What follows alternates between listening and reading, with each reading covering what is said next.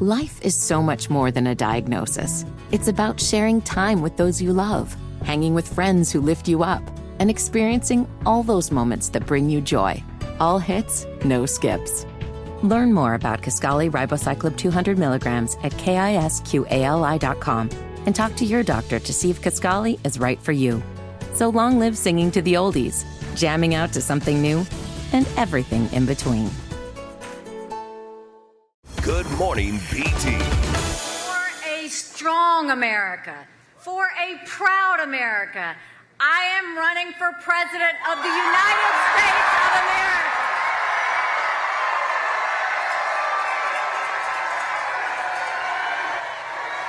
America.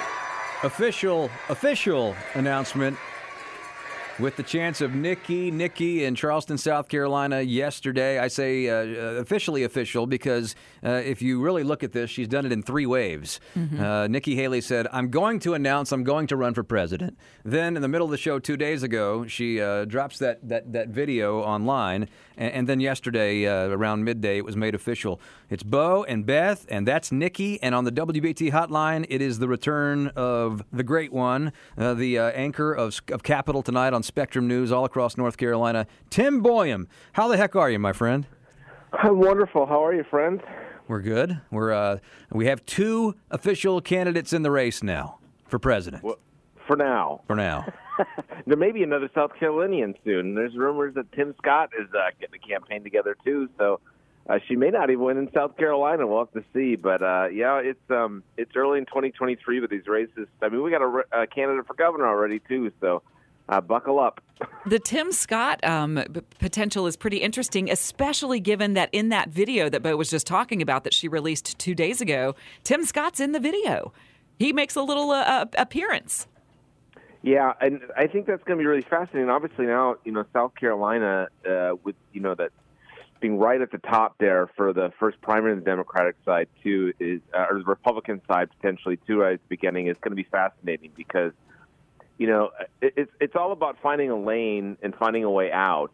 And you know, obviously, South Carolina being that early could emerge. Someone could emerge that maybe isn't uh, the former President Trump or Ron DeSantis if he wins. So, I, you know, but if they both run, that that creates a challenge for potentially both of them. So, I mean, they're, they're, that race is uh, it, it's just going to be fascinating. I think a lot of people think DeSantis, if he runs, he gets out of that, but I, I don't know. I mean, one thing we learned since 2016 is is uh, it's dangerous to predict anything.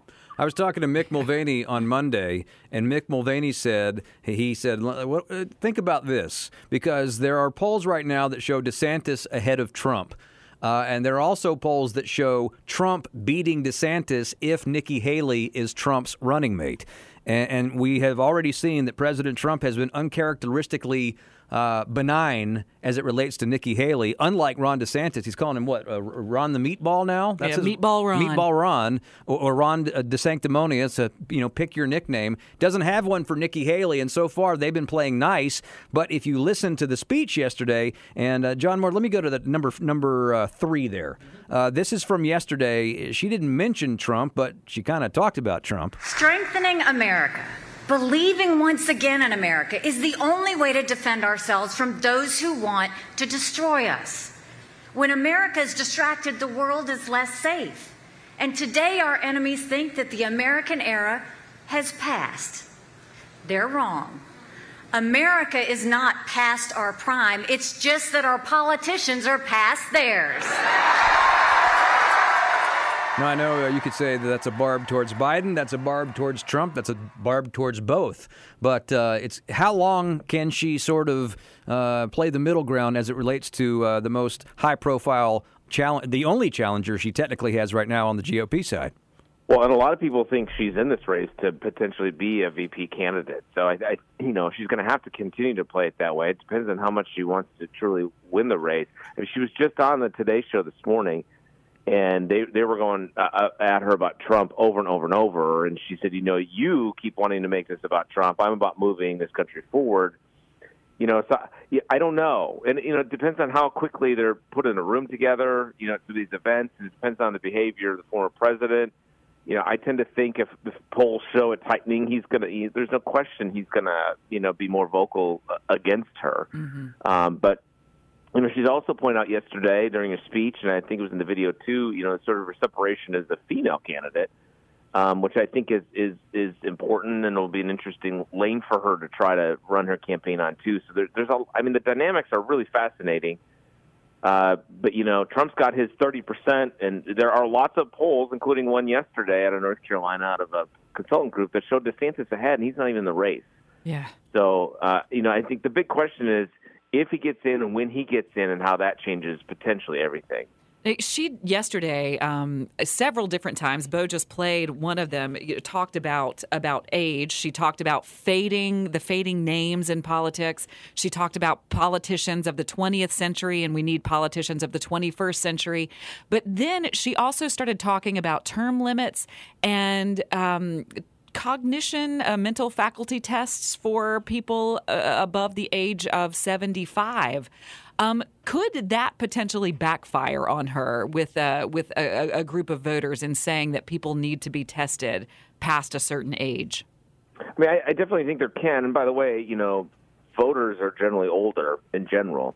But on the other hand, um, first of all, term limits are very. It's a very good base issue for Republicans. Yeah, yeah. Um, just broadly, that that's a smart tactic. But you know, I mean, you talk to a lot of people in the streets and I, a lot of them don't want Biden or Trump to win because they want a new generation of yeah. people. So I, you know, I think strategically it's probably a very smart thing broadly. When you start getting the testing, yeah, I think it might upset a certain sector of voters.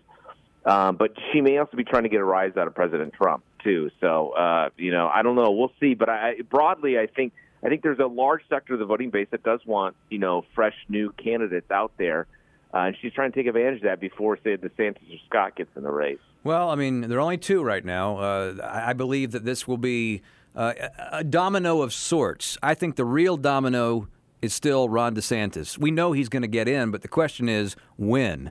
Uh, how long does he stay on the sidelines and kind of watch all of this and, and speak in vague terms? When does he lock in, do you think? I think it's probably going to be relatively soon. I mean, I, I don't have any kind of connections inside his group of folks, but you know, I think if Nikki Haley didn't get in and it was just the former president, Trump, in the race, I think he would have let it go a little longer, you know, to keep organizing. But you know, another candidate in the race that's getting attention, like I said, Nikki Haley was on the Today Show this morning. It put the pressure on to keep running. You know, I, I think that's the same thing with the North Carolina governor's race. Mark Robinson's not in yet, the Republican candidate, assuming he's running. You know, I think he probably is going to be forced to get in soon too. So, um, uh, I think it's going to be sooner than later. Um, you know, it's a presidential race. They got to raise money, and we got two candidates in now. You can't sit back too long. Yeah, well, Tim Scott is uh, doing a series of listening uh, he's on a listening tour. He goes, uh, you know, place place to place in South Carolina and holds these sort of town hall meeting type things. He's doing that uh, as we speak. He's, he's, those have started up, so you know we know that's a precursor to uh, actually getting in. But once that happens, uh, you know that makes the state of South Carolina that much more crowded mm-hmm. Uh, for attention. So we'll stop it there. what's the what's the tying it together podcast on this week? It is the House Speaker of North Carolina, Tim Moore. we talked pretty in depth and candidly about Medicaid expansion, medical marijuana, veto overrides, and all kinds of things, and why he has that possum hanging upside down in his office. Ah, there, there's a tease if I ever heard one. uh, Spectrum News, Capital tonight, across the state, weeknights at 7 o'clock. Tim Boyum, uh, one of our favorites. Thanks for uh, calling in. Always an honor. Be well, my friend. Whether it's audiobooks or all-time greatest hits, long live listening to your favorites. Learn more about Kisqali Ribociclib 200 milligrams at kisqali.com and talk to your doctor to see if Kisqali is right for you.